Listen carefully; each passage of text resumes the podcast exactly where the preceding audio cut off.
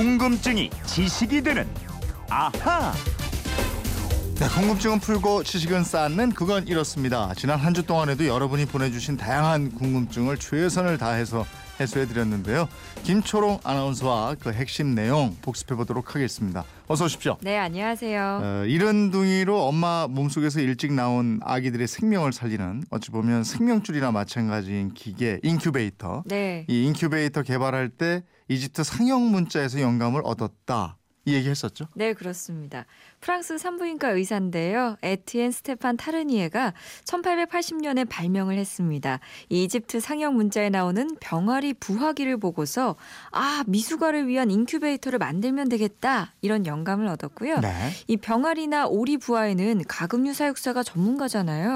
그래서 오딜 마틴이라는 이 가금류 사육사에게 도움과 설명을 들으면서 이른 둥이에게 적합한 최초의 인큐베이터를 만들었습니다. 네. 근데 이 방송 듣고 많은 분들이 문자 주셨는데요. 예. 인큐베이터 도움을 받은 분들이 상당히 많은 걸 저희가 알 수 있었어요. 맞아요. 사실 저도 조금 일찍 태어나서 인큐베이터에 들어갈 뻔했었는데 안 들어갔었거든요. 그때 2.5kg인가 그랬다고 그랬죠. 예, 맞아요. 그래서 많은 분들이 인큐베이터에 우리 아이도 들어갔는데 지금은 잘 컸습니다. 이런 문자도 많이 보내주시고요.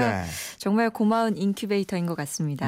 이게 예전엔 저 보험이 적용이 안 돼서 굉장히 비쌌는데 요즘에 보험 적용이 된다 이렇게 얘기했죠. 맞아요. 부담이 적어졌습니다. 자, 겨울에 사용하는 자동차 스노우 타이어하고 이제 그 일반 타이어하고 차이점이 뭐냐, 이 부분도 궁금증 풀어드렸어요. 예, 스노우 타이어, 윈터 타이어를 만드는 고무는 일반 고무가 아니고 발포 고무입니다. 미세한 기포가 엄청나게 많이 들어있는 고무입니다. 그래서 타이어가 지면하고 접촉할 때 지면을 꽉 움켜쥐게 만들고요.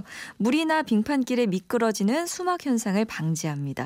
또 타이어 표면을 보면 이 트레드, 무늬가 있는데요. 세로로 블록을 만들어서 좌우로 잘 미끄러지지 않고 눈이나 그 녹은 물은 잘 빠지도록 설계가 되어 있습니다. 이 스노우 타이어는 1982년에 개발이 됐고요. 일반 타이어에 비해서 빙판길에서 20% 이상 덜 미끄러진다고 합니다. 네. 아마 요즘 날이 쌀쌀하고 이러니까 지금 붙이고 계시는 분들도 계실 거예요. 그 야외 활동할 때 또 많이 붙이시거든요.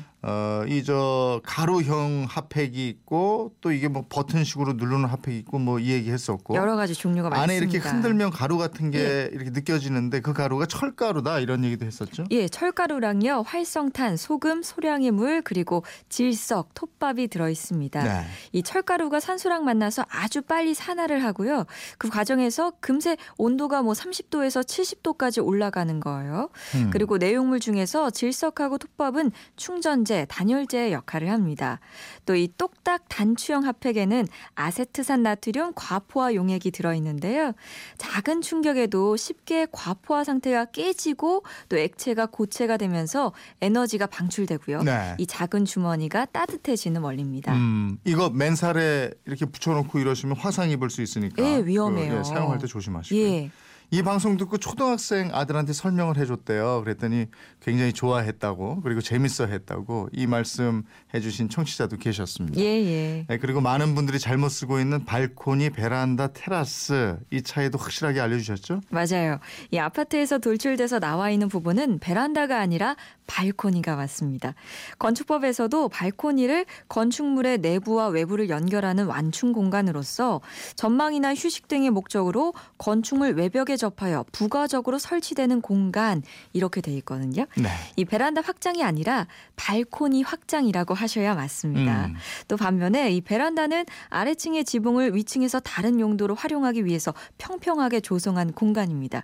그러니까 아래층과 위층의 면적 차이로 인해서 생긴 공간을 위층 면적이 아래층보다 작으면 이 아래층의 지붕 위가 위층의 베란다가 되는 거예요. 우리 아파트에 있는 거 흔히 베란다 이러는데 발코니가 맞는 거고요. 그렇습니다. 테라스라는 거는 1층에만 설치되는 공간이다. 그죠? 실내 바닥 높이보다 20cm가량 낮은 곳에 전용 정원 형태로 만든 공간이 바로 테라스다. 이런 설명도 드렸어요. 맞아요.